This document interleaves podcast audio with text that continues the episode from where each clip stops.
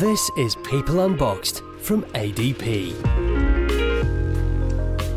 Hello and welcome to the second episode of People Unboxed. I'm Penny Haslam, and in this series, we're going to be discussing a key challenge for modern businesses, and that is engagement. Now, recent research from Gallup has found that only 15% of employees worldwide say that they are actually engaged at work. Now, this statistic was so striking that we commissioned our own research to find out both why engagement is so low and what it might take to get people actually excited about going to work. And that research led us here to this podcast. So, our job now is to examine those insights and hopefully find some straightforward solutions and strategies to make us, our colleagues, and our workforce happier. Today's topic is just that what makes us happy and unhappy at work. Our researchers explored where employees commonly feel they're being let down and the effect that this has on their morale. Importantly, of course, if management can rise to the challenges, they can turn failure into renewed and improved employee engagement. Sounds good, doesn't it, guys? Yep. Yep. Well, with me is a group of experts who have huge experience of working to address the issues. Jeff Phipps, ADP's UK General Manager, Annabelle Jones, the HRD there as well in the UK. Tim Pointer, founder of Starboard, that accelerates performance through business culture, and Jackie Mann, founder of J Man and author of Recruit, Ins- Inspire, Retain. Oh, great. Good one. Does what it says on the tin then, Jackie? Certainly does. Good. Okay, so I'll start with you. Um, what are the most common sources you see of unhappiness in workplaces? What makes people miserable? I think it's when people don't have their potential recognised. That's that's what makes people unhappy. Have you had experience of that? Yes, I have actually. Yes, three years ago when I worked um, in an HR team, um, they paid for me to go through all my uh, CIPD exams, which was great and really enjoyed it. Wanted to, you know, pay back the company for that, and then I wasn't allowed to actually do anything else. I had to do my job that I was employed to do. I wasn't allowed to experiment in anything else, um, get promoted. Any positions that came up for um, as an HR person, I wasn't allowed to apply for, um, and was just told basically, well, you know, just sit there and that's it. And it wasn't just me; they did it to everybody. It wasn't like a personal thing. Um, I just couldn't see the point. You know, my potential was squashed. Okay, so you felt held back, demotivated. Absolutely, yeah. Equals I did. miserable. Yeah, didn't want to go to work. Annabelle, is that for, same for you, or is there another source of unhappiness? environment. Um, so I think if when you have a if you don't feel comfortable or safe in your working environment, so if it is the the, the toilets, the temperature, the Dark car park at the end of the day in yes, winter. yes, the sort of the you know those sort of things can really drag people down on when you're doing it day in day out. Well, it's a kind of unwitting testimony of duty of care, isn't it? If you don't care for the environment as an employer, then maybe you just don't care for the people within it. Jeff, Things that make people unhappy and make me unhappy, I think, is where you have that sense of a problem that we we almost taking on that sort of victim mindset. You you you're helpless, and you want to do something, but you just don't have the ability to to do something. Whether that's uh, could be some form of customer complaint, could be a staff issue. You you just feel that you you're unable to solve that. So I think that that certainly leads to a lot of unhappiness. I see it from a personal point of view and from others. On the happiness side, uh, for me, it's a sense of feeling that the team, myself, that we're making some form of progress.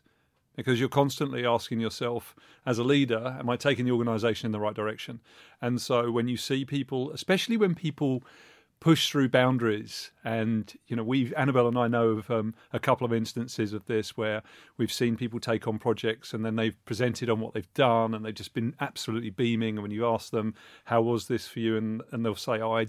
I never thought I could achieve this, and you know the, the the whole mood in the room is just really, really uplifting when those things happen. so progress, not being held back, is Yes. motivational. Yeah, Isn't they, that They interesting? almost go Yeah. opposite, don't they? So one's almost you- you're constrained and tied down, and the other one is that you can you can progress and flourish.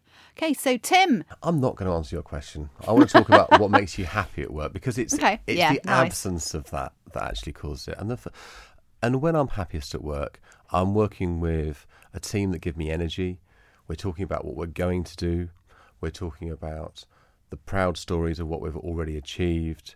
We're, uh, we are emphasising what one another is contributing. We're giving one another confidence So the answer to your question is the flip of all of those is when we focus on what's gone wrong and we are blaming one another and and and and and so looking for those environments and those leaders that give us energy that believe in us that talk about the future and uh, give clarity and context to the work that we're doing that talk about the purpose of the organization what we're going to do how we're going to win and go, yeah, you know, you did a brilliant job. That that client meeting, absolutely fantastic. Noticing. You knocked out of the park. I saw what you did there. When it started to go off track, you brought them back to the core issue, just like we talked about in advance. You know, we practiced it and you executed it. Well done, you. And then you have that happiness because you you you believe in yourself, and that's when you have sunshine. So, Tim, I think what you did there is a really good example. All too often, people will say something like, Great job, which is actually quite sh- sort of empty and hollow. What you did there was give an example of how you, you're really clear on why they did a great job. And that's a massive difference because people are getting really, really good feedback about what they did right. And, and it's, it's reinforcing that great behavior. So I think that's a, it, sometimes the details get missed. And I think that's a really important thing to stress. It's interesting that um, none of us have mentioned pay as a factor in because the, the, the research suggests that pay is a key source of happiness. I don't agree with Um, that at all. Yeah, so it, it, yeah, the the yeah, sixty-eight percent of the people in the survey said that they had a positive emotion when they've been paid, and twenty-two percent experience a negative emotion, either disappointed or frustrated, envious, surprised. Um, so it's you know that but that that's being picked out as a key. Why do you disagree, Finding. Jackie? That you know, I mean, sixty-eight percent of people have a positive emotion when they've been paid, but so you're not saying that pay is a key source of happiness? No, I don't think it is. I think it, it um, everybody needs the money because, as we spoke about earlier, you know, you've got the motivation. People need that safety and that security that they're going to get some money to do the things they want to do. But for me, I think it goes back to like, you know, years ago when you used to get paid when you were at work. You got a little brown envelope where you got your money in it. So you got given it. Now you don't even see it. So it just goes straight into your bank. So you don't actually know it's there. There's no experience at all. And to me, it's more about not giving people extra money and extra incentive bonuses because they still don't see it. But what can they have that is going to something they're going to experience rather than just something that pops into their bank account? So, as an incentivizing tool, pay isn't the be all and end all. I don't There's believe- other things you can pay attention to which make your workforce more happy, more productive, more engaged. I still think it's an important foundation though because. uh, So, from my own personal experience, I in my early career I was a recruitment consultant and not a particularly good one, and I didn't particularly enjoy it. Um, but I um, I was hanging. You wouldn't have in there. employed yourself. no, I was hanging in there for the quarterly bonus, and I'd worked hard, and I'd um, it obviously quite heavily commissioned um, when you're in that sort of a role. And I had my quarterly meeting with my manager, and um, he said, "You know, you've you've, you've just missed out on the uh, criteria for the bonus this quarter." And I just said to him, "Well, I don't know why I'm bothering then." Um, he said, "Well, what do you mean?" I said, "Well, I think I should leave." And completely unplanned, I resigned. Um, ha- and I thought, what's the point? I'm not happy. I'm not enjoying my job. The only reason I'm turning up is because there's a chance of earning some money. And when that chance was taken away, and and uh, you know, it was the best thing I ever did, Good on you. to be honest. That's quite a brave thing to do. I think. How many people do you think don't do that? They just sit there, Yeah. you know, month after month, in some cases year after year, in a situation that they're unhappy in. Yeah, I mean, it was a turning point in my career. Um, It was a bit scary because, but I didn't have commitment, family commitments at the time. Okay, so that's pay. We like getting paid. Jackie doesn't think it's all that, but you know, and there are other things. So let's work work through other things. And you mentioned at the beginning, Annabelle, about safety at work and not having an environment where you could feel safe. Um, how important is that, and how can we make that really work for employees and engage them? Well, again, if I come back to the research, um, less than half of businesses have health and safety training or regular safety checks in place Wow. at work. So that's going to leave their employees feeling unsafe, you would think, um, and and concerned. And uh, you know, again, you know, the, the, the research does suggest that. Um, there's you know a, a number of people who are giving examples of how they felt unsafe physically, either through health and safety or through the culture and the environment. Um, potentially, maybe dealing with clients and dealing with people who um, who make them feel unsafe. And I know there's a lot more now in, you know, you need, you need to go on a bus or the train it says, you know, um, abusing our, our staff is taken very seriously and things. So there's a lot more emphasis now on how everybody needs to respect each other in the workplace. But you're potentially dealing in industries where your employees are at the tough end of conversations and having to deal with some really um, difficult tasks on a day to day basis. And of course, there's external threats from terrorism of course, affecting buildings and people and built up areas and that kind of thing. But yes, I mean a third of a third of employees have felt unsafe at work over the last twelve months. Just as you were speaking, it, it- just reminds me of an incident many, many years ago where I looked for leadership because I felt unsafe at work and none, none came. Um, and it was, we were going through a restructuring process. I was uh, working in a retail business.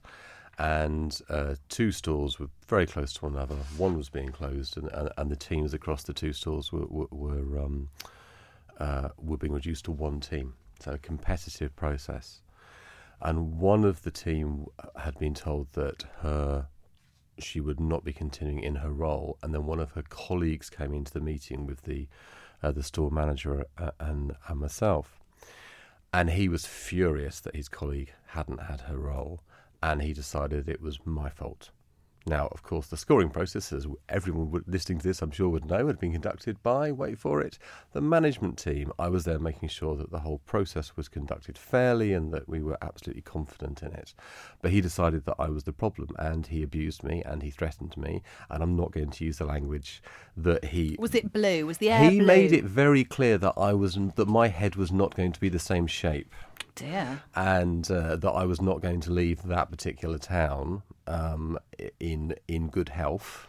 and that, well, that's uh, as much as I think we need to say. and I sat Dear. there, and his store manager, his boss, who knew this guy, just let him rip into me for a fair amount of time. I was mid 20s, I shook. So I go back and I go to my HRD and I went, This happened and absolutely nothing happened. You know, did nothing happened in terms of the store manager was never spoken to. I wasn't given any um, any support, and it really sticks to me. That was many years ago, but you can hear it really mattered to me at the time. And I was just like, do you know what? I don't want to be here anymore because. In that moment, I felt incredibly unsafe and at risk. I was given no support. There was no action afterwards. And I didn't leave immediately, but there was no way that I was going to stay for that business, and there was no way that I had any trust in the capability of the leadership team thereafter.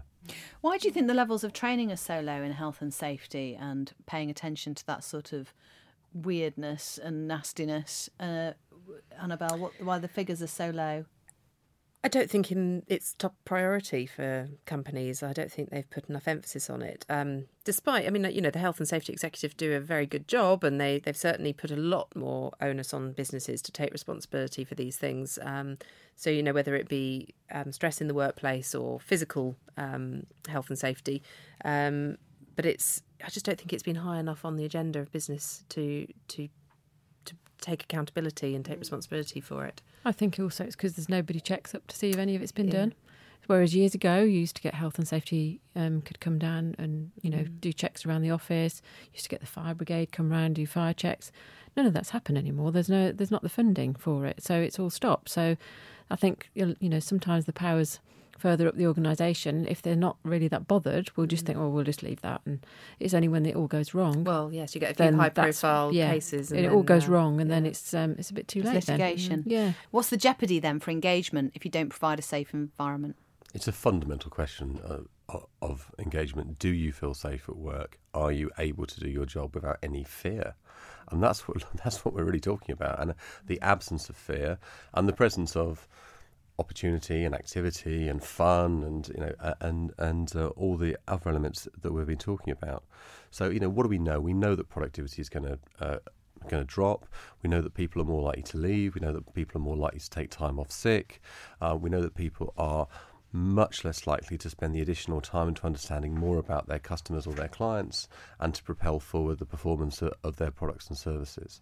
So this is not a nice to have. This is a business performance issue that needs to be addressed to get the best the best out of your team and to drive your business forward. So one thing is safety, and not feeling under you know fearful. And of course, we talk about wellness at work these days, don't we? It's a real big buzzword. Um, what is wellness? How can it be part of a culture? Is it that important? So I think so, um, and I think there's different um, pillars to it. So I think there's uh, physical, mental, and financial, um, and social um, wellness. I think there's there's a you, you need to look at it holistically, um, and and I think that there's an increasing role for the employer to pay, play in ensuring that their employees have that well-being. Um, it, it, used to be that it wasn't up to the employer and the, you know, none of their business, um, but I think increasingly now um, it, there is an important role for the employer to play because they're going to get more productive, more engaged workforce out of that if they do invest in in the well-being of their employees. And at a recruitment stage, is wellness something that you can flag as a why you should work here? It, yeah, it definitely could be. I mean, if you've got lots of different things that are being offered as a well-being package, that is going to help towards people wanting to work for the organisation. And you'd hope that as well that other employees are going to tell other people that this is a great place to come and work. You know, so that you don't have to be always trying to recruit people from outside. That people are going to say, if you've got a great culture here and they really look after their staff and people are happy, then why don't you come and work here too? So, what's good practice then for wellness? And we can start that conversation from saying we don't have to guess what people are saying about us as an employer. Just have a look on Glassdoor, have a look at the different chat sites about your organisation, find out what people are saying. All the information's there in terms of how your organisation is being rated against against your competitors, and increasingly candidates are going to look at all of that chat and make a decision they're not looking at the way we brand the organisation just on its own. They're going to look at the stories of what's going on in um, inside. We're all buying based on reviews of people we've never met. You know, how many stars did he get on Amazon? You know, and it's exactly the same with the employer experience. Well, know, what's the what's the rating? What's the comments? What's the chat? I want to progress. How how many opportunities have people writing about of progressing in that organization? What's the fairness in terms of the uh, of of the whole recruitment process? How much does that organization look and feel like the community that it serves in terms of its diversity and inclusion? That information is increasingly there for all candidates to examine. We have to get it right or we're going to get called out on it TripAdvisor for employees, isn't it? It's Absolutely. wonderful. Yeah, very good. And what are the hallmarks of a company who offers great wellness and opportunity like that, Jeff? I think the first hallmark is what the people what the people experience and what they say. So to your point, are those people positively coming out saying positive things? I think that they give their uh, the people a, a, a big voice in, in what goes on because I think when you get into things like wellness, you've got to be careful not to create some kind of nanny state inside your organisation. Yeah, and, and that's what I'm getting at. Really, I'm, Yeah. I'm after some examples of the spa treatments, you know, or the or the, pe- the the yoga sessions on a Wednesday. I We mean, have, you um, know, what is wellness at work? we have what a, are the we have a yoga class uh, at ADP, Fancy. and um, it's run by one of the uh, one of the employees. Uh, it was something they do, and and that's something. And so I think a lot of this stuff actually comes from within. Mm. It's not being prescribed from the top down, but you create an environment where people are happy to do those things, and they feel that that's a positive thing to do. I think that goes back to what I spoke about earlier is that, you know, it needs to be something that the employees get involved with because you can put anything, you know, any uh, perks or well-being things there for the employees. But if it's not something they're interested in, it's a complete waste of money for everyone. And they just think, oh, well, it's just you trying to Yeah. to make a Yeah. you know make things good for them and actually it's not what they want ask them talk to them find out what it is that they really want We um we've done something recently. We for a long time we struggled with how we did um, our regular awards for people and for their contribution, and we've completely changed the approach now so that it is it is actually often people that have made the nominations reading out why they've done it, rather than myself or another senior leader saying well done, because we don't know the circumstances, and it has so much more power when we'll often do a video clip or an audio recording saying this is the reason that this person has been nominated for this award, and that has gone down really positively. Has a lot more impact than yeah. you know than a manager. Uh, what's her name getting Yeah. getting this award? yeah, You know, Jane, Jenny. I mean, Yeah. yeah. Who are you? Yeah, But yeah, the well-being um, for us at, at ADP um, is a journey. It's not. It's not. There's not a start and an end point. We had in place the sort of the, the traditional benefits that kick in when you're not well, and now it's more about how do we how do we stop people from getting to that point? How can we what can we do earlier on in the journey um, to make sure that people, if they're struggling, are getting the support early um, that they need, um, if that's on sort of the, the, the mental, physical well-being, and then on the financial side, it's um, you know um, pension awareness. So, what are you doing about your pension saving, your retirement planning? It's sort of it's just really looking at the whole picture and just really yeah, sort of being that So we- support. We talk about yoga classes and, and salad bars, maybe. You're getting a new canteen, aren't you? Mm-hmm. we are, yeah, Ooh, yeah, a little okay. bit, uh, yeah, the healthy options. Healthy options, there you Mm-hmm. go. But what about um, management and leadership and how much that crosses into wellness? You know, listening to people and hearing them. The other thing, yeah, just to to to blend the two, we've we've actually just done some um, mental health first aid training for leaders, um, so that they're actually more aware of the signs to look out for, and can also help then with signposting people to where to get help. So it's not about them being counsellors or them sort of being the first line of. It's about them just being more aware of what problems might be going on within their teams and being the the, the go to person for other people who might need support. If you can create a high trust environment, it is a point of difference. The fact is, we have a dearth of trust across our society because there's been, in comparison to where we previous, previously were, because do we trust the banks after the financial crisis? Well, we don't trust business either or brands, we definitely do don't. we? So well, some brands we do. It's a mi- this is the Edelman research, isn't it? Yes, From absolutely. 2018, you're Mm. looking at, yeah. And if you look at the so many um, components of our society that we used to have very high trust in terms of charities. Well, we've just had the Haiti's uh, sex scandal. In terms of the police, well, after the Hillsborough inquiry. In terms of uh, um, in terms of the financial services, in terms of the clergy with the you know Magdalene uh, laundry stories ag- again and again and again. Politicians, yeah. expenses scandal, executive pay and behaviour, all of these reasons not to trust. So, therefore, we trust fewer institutions, fewer businesses, and fewer people. If you could stand out from that lower line and say, actually, we're really working on trust, we when we say we're going to do something, we do it. If I say I've got your back, you will see the behaviours. Don't don't judge me on what I say. Judge me on what I do. And as leaders, we know there's a whopping great arc light focused on the, the more senior you are, the bigger the light. Focused on you as you go through the organisation, and you throw a big shadow, and everyone watches what you're doing.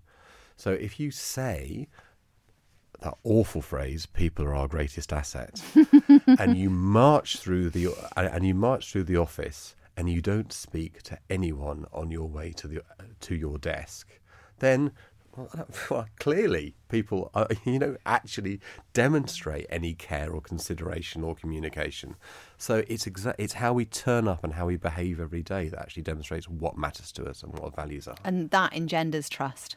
Absolutely, And that makes us feel happier, doesn't it? When we're, Oh. you know, when we can trust the Mm. people we want, to, we need to follow, we feel more secure. we spend more time with our colleagues than we do our family. You know, in, in, in full time work, we're spending more time with those people. We only have so many years on this planet. So let's have fun. Let's enjoy that.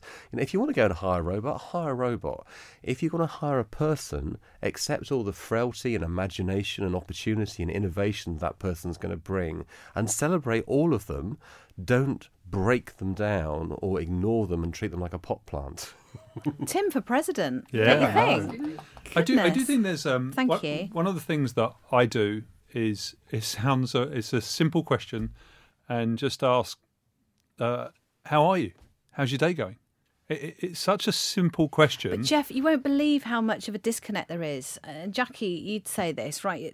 I've worked at places where morale has been so low, there have been people crying in toilets on a regular basis, yet the leadership and the management don't seem to acknowledge or recognise it. Why is that? It's extraordinary, isn't it? It is, but it's their it's their perception. I- You know, I go into businesses and, and do like a what I call a people diagnostic because there's some great surveys out there where you can get feedback, but there's nothing better than actually speaking to employees.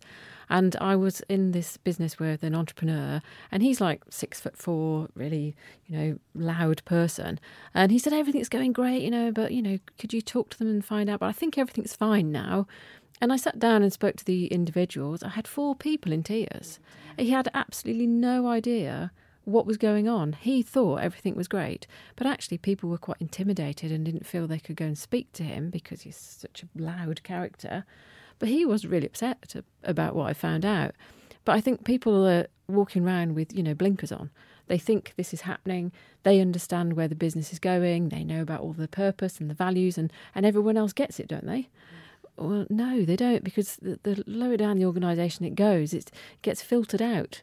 And when you get nearer the bottom, they don't always understand or don't understand how they fit in um, and don't feel valued at all. Mm. And the, the research, the studies says that 35% of the employees that we surveyed don't have faith in the quality of their leadership. Um, so you know, that's have, a lot. It is a lot. It? It's, it's a lot. Thirty-five percent. And if they don't have quality faith in the quality of the leadership, they're not going to have that trust. So you know, it's 46% feel that their employer does not understand them or their potential. So that's even more, you know, that's nearly half of the people don't think their leaders understand the potential they bring to the organisation. Yeah. And I can I can understand that because I as we said earlier that I was in that place. But I think also sometimes in organisations the leaders um, are people that have been promoted and actually they've never been given any training whatsoever. They don't know how to lead people. They might be brilliant at R and D or you know their specialist topic, but put them in a leadership role and they they really don't know what they are supposed to do. Um, and then you can actually see the whole function can collapse because they've got the wrong leader in there.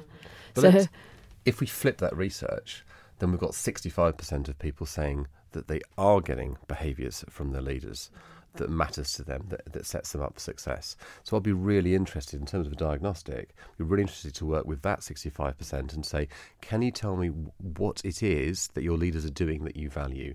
How does that enable you to perform? Why does that give you happiness? What what what is it creating in term in terms of meaning?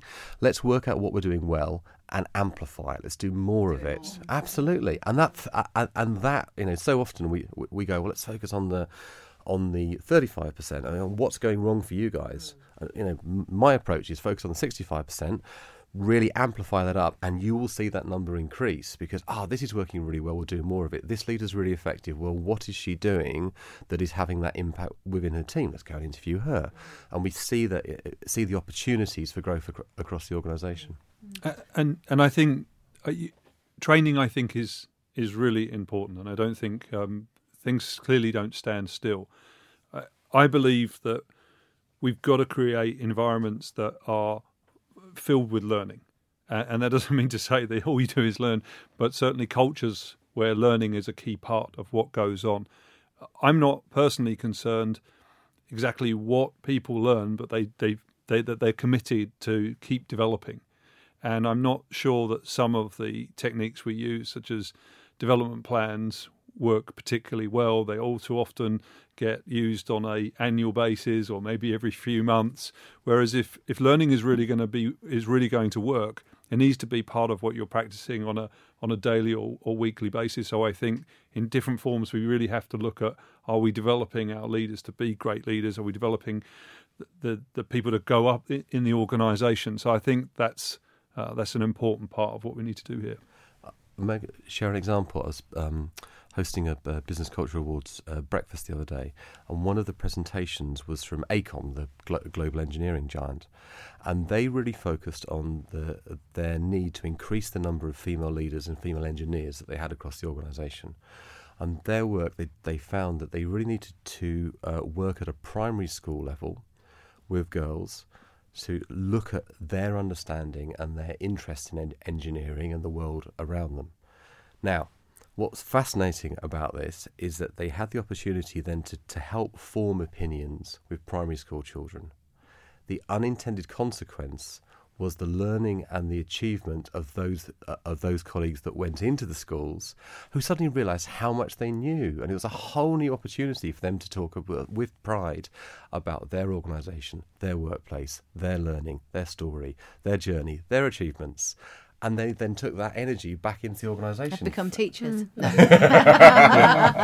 they They've carried all on, given it all up. carried on being great female engineers and Thank inspiring the next generation. but you know, isn't that isn't that fantastic for such a for- for a project to have that double layering to it? So actually, you are changing, um, you are setting up your profession for future success, but you're having an amazing learning experience yourself, and then having greater happiness because of it. And quite often, the intangibles are the unmeasurables, aren't they? So, for an employer or an organisation to throw some money at something like that, it's difficult to then go, oh, the ROI on that was phenomenal and far higher than we ever could have anticipated. It's almost like that trust of something being greater and bigger than it is on paper has to be there as well in order to embark on these kind of journeys. Because otherwise, they're just going, well, no, we're not doing that. You're not having that training because what's the point? Yeah.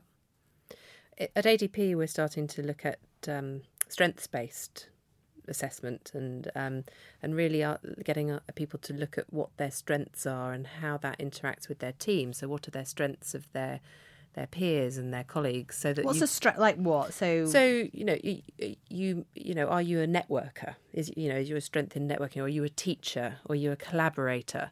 Um, and identifying what your what role you play in a team dynamic, but also asking you to focus on developing your strengths rather than I think we've over the Yeah. years businesses have focused on what are your areas of improvement? How can you develop? How can we tackle you know that interview classic interview question what are your strengths and weaknesses? Um, and there's always a more of a focus on the weaknesses bit than the strengths. Um, so it's really starting to look at how how do you get the best out of people? Um, so rather than trying to fix the bits that aren't working so well focus on the bits that are good and then get the best out of people through their strengths so it'd be interesting to see how that changes the dynamic of um, from a leadership, how leaders interact with the people, but also from a happiness point of view. Will people feel happier at work because they're doing stuff they enjoy? Yeah, and they're being patted on the head for stuff that is naturally theirs, maybe, Mm-hmm. and um, rewarded for it. It's a really nice sort of approach, isn't it? Rather than going, oh, well, I can't do that, so I'm going to have to go on a course to learn how. I don't really want to. Drag yourself there, don't you? So we talked about leadership, and we've talked about trust and how important it is. We've talked about pay and safety and wellness. What about your colleagues? Do they make you happy? Can they make you happy? Is that part and parcel of being happy at work? I think so because you you spend like most of your life there, you know, at work. So if you're not working with people that you don't like and don't want to be with, then it's going to make the day very very long. Um, you know, and if if people don't get on, I mean, it doesn't say everybody's got to be best buddies, you know, because that's not in the real world. But that people will help each other. They're all working towards the same goal. They all know what it is that they need to contribute to to get the, the business to where it needs to be. But it doesn't mean you've all got to go out for a curry that night um, if you don't want to. And I think it's certainly a source of unhappiness um, where you've got conflict between colleagues and. Um, Or a toxic colleague? Yes. You've got your fountains and you've got your drains, haven't you? Absolutely, And the drains just can ruin it for everyone, can't they? We we have to be. Uh, I can think. Be, we have to be careful. I think that we can be quite judgmental, and we can make judgments on people quite quickly. And I can think of two or three examples. You know, while I've been working at ADP, where uh, there have been colleagues whose perhaps their style, their approach to things, has not has not sat well with me initially, and it would have been very tempting to al- almost create some well, or or to have conflict and instead I've gone, hold on a second, you know, this person isn't coming to work to make my my life difficult. That's their approach. So how do I how do I build that relationship with them? And that investment in that for me has paid off every time I've done it. Have you had training in that?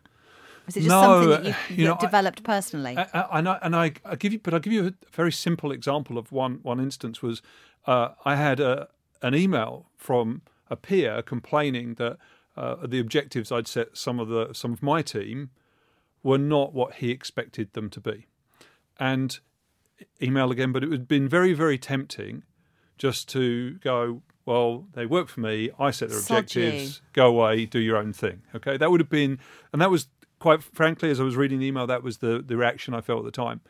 But I deleted the email, and I went to see him about a week later and said, "Look, what the reason I've done this is X, Y, and Z," and his response was, "That's a really good approach. I hadn't thought about that. I really like what you're doing there. So it is about having conversations. It is some of it doesn't need training. Some of it is about us just not reacting to, not feeling the need to reply to every single email uh, and allowing our emotions to get on top of us, especially when we're tired, uh, but actually just taking the time to think about it and think is what's the right way to handle this. You, have mentioned this a few times, actually, Jeff. Um, it's th- this kind of encouraging, um, not judging behaviour, but seeking to understand intention or motivation in others, which makes I don't know. Is he is he quite nice to work for? Yeah, yeah. It's also in yourself. Right? So when you get negative feedback, when and negative feedback often makes us feel like some form of failure, that makes us feel unhappy. One of the tricks that I would I've learned is to sleep on it, and I've found the next morning I've either wake up thinking I don't agree with that feedback, and I know the reasons I don't agree with it. Therefore, I'm you know I'm cool with it. Alternatively, I've thought of what I can do, and suddenly you move from that victim mindset into that's really good feedback because now I can do something about that and I'm going to be a better person as a result of that. And if you sleep on it, in my experience, every time by seven, eight o'clock the next day, you you figured out what you're going to do about that and you feel in a much better place. And I think that sense of curiosity is a wonderful thing to encourage at work. It's a wonderful thing to experience in life. And you need it with colleagues, don't you? Absolutely, because you've got that. Uh, what do we know about creativity? We know in order to, to have a creative and innovative culture, we need discord. There has to be different points of opinion within the team. What do we know about diversity and inclusion? That in all that the highest performing teams are diverse, but have worked really hard at ensuring that the different perspectives are heard, respected, and honoured in the work that they're doing, and that drives the best the best business outcome. So to have that curiosity at the heart of how we work, to ask those questions and seek to understand, is fascinating. And I uh, spent a fair amount of time working in Kansas over the last year, and it's a very different cultural experience. So, for example, as I w- walked into the office, there was a sticker with a line through it on the door. So, what was it that had the line through it? Uh, a gun. It was a gun. Yeah, exactly. It wasn't a no smoking environment. It was a no guns environment. I was also literally though. No. No, no, literally. yeah. There was literally. A, yeah, literally. The sticker on the door had a handgun in Kansas with a line for, uh, as you went into the office. Oh my goodness! Absolutely. Um, did you make you feel safe at work? well, I knew that there were no guns in the office. It did make me think how many there were in the car park. And if there was ever a fire in the car park, I'd be slightly concerned about the amount of live am- ammunition that was in there. But that's a story for another time.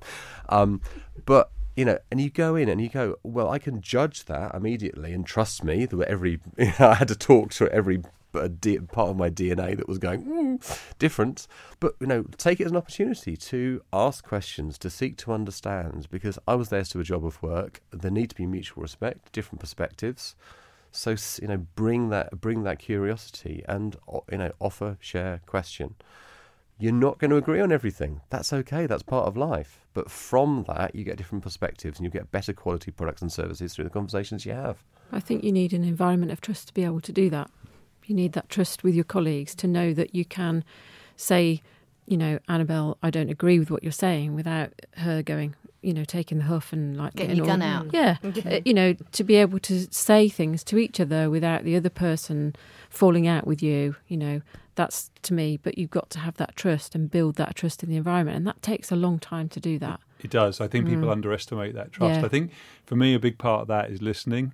I remember uh, I, I'm quite impatient and I was out. My wife and I quite often will go for a walk in the evening. And there was one night she was talking to me about a problem at work, and I just um, she was she was talking. I said, "I know what you should do. You should do X, Y, and Z." And she said, "Darling, I really appreciate you trying to give me advice, but there are sometimes I just want to be listened to." Okay, and um, I realised that I was jumping to the first answer that sprang to mind. And, and some would say I was using that system A part of the brain rather than system B. And I made a really, really conscious effort. I'm still a work in progress. I'm still trying to do this because I'm still impatient. But really let people talk and focus on asking them questions that demonstrate you've listened to them. And that will make them feel that you value what they're saying. But what I also found, by the way, is the quality of advice I was able to give because I'd heard the whole thing and also thought about it a little bit more, moved to system B part of my brain and started to get more creative about the answers, dramatically improved. So I, I think that that's a really, really important part of trust. I've been rereading a great book, uh, which sounds similar actually, Jeff. Is it um, Time to Think by Nancy Kline? That Haven't you... read that one. Oh, it's just exactly what you're saying. And uh, it can be quite a threatening sort of environment, especially uh, to alpha males at the top of an organisation trying to listen to each other and do eye contact. So um, I encourage you to have a read of that and uh, you know be galvanised in that. That sounds just like a perfect thing to do as a leader. So I'm going to just before we finish, just go around the table and you know it can be anything that you like: leadership, wellness, safety at work, pay, anything. And um, what single thing could would you love to see more organizations doing more of in order to help create happier workforces and engaged employees? Jeff listen more.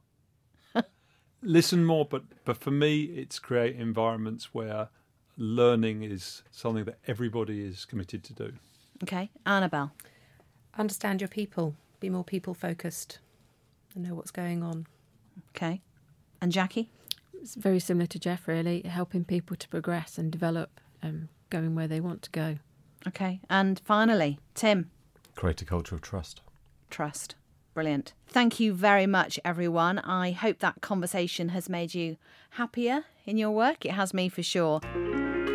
And that's it for this episode. But if you'd like to explore more about ADP's People Unboxed project, please visit adp.co.uk slash people unboxed You'll find all the detailed research and insights we've been discussing, as well as a downloadable white paper on the subject of employee engagement and happiness. So please do have a look around at that website and find out more. Thank you to my guests, Jeff Phipps, ADP's UK General Manager, Annabelle Jones, the UK Director of HR there, Tim Pointer, founder of Starboard Thinking, and Jackie Mann from J Man. In the next episode, we'll be considering what makes us pull a sickie. I'm off to phone sick now to myself, but please join us for that and make sure you don't miss an episode by subscribing on your podcast app. I've been Penny Haslam. Thank you for listening. People Unboxed from ADP.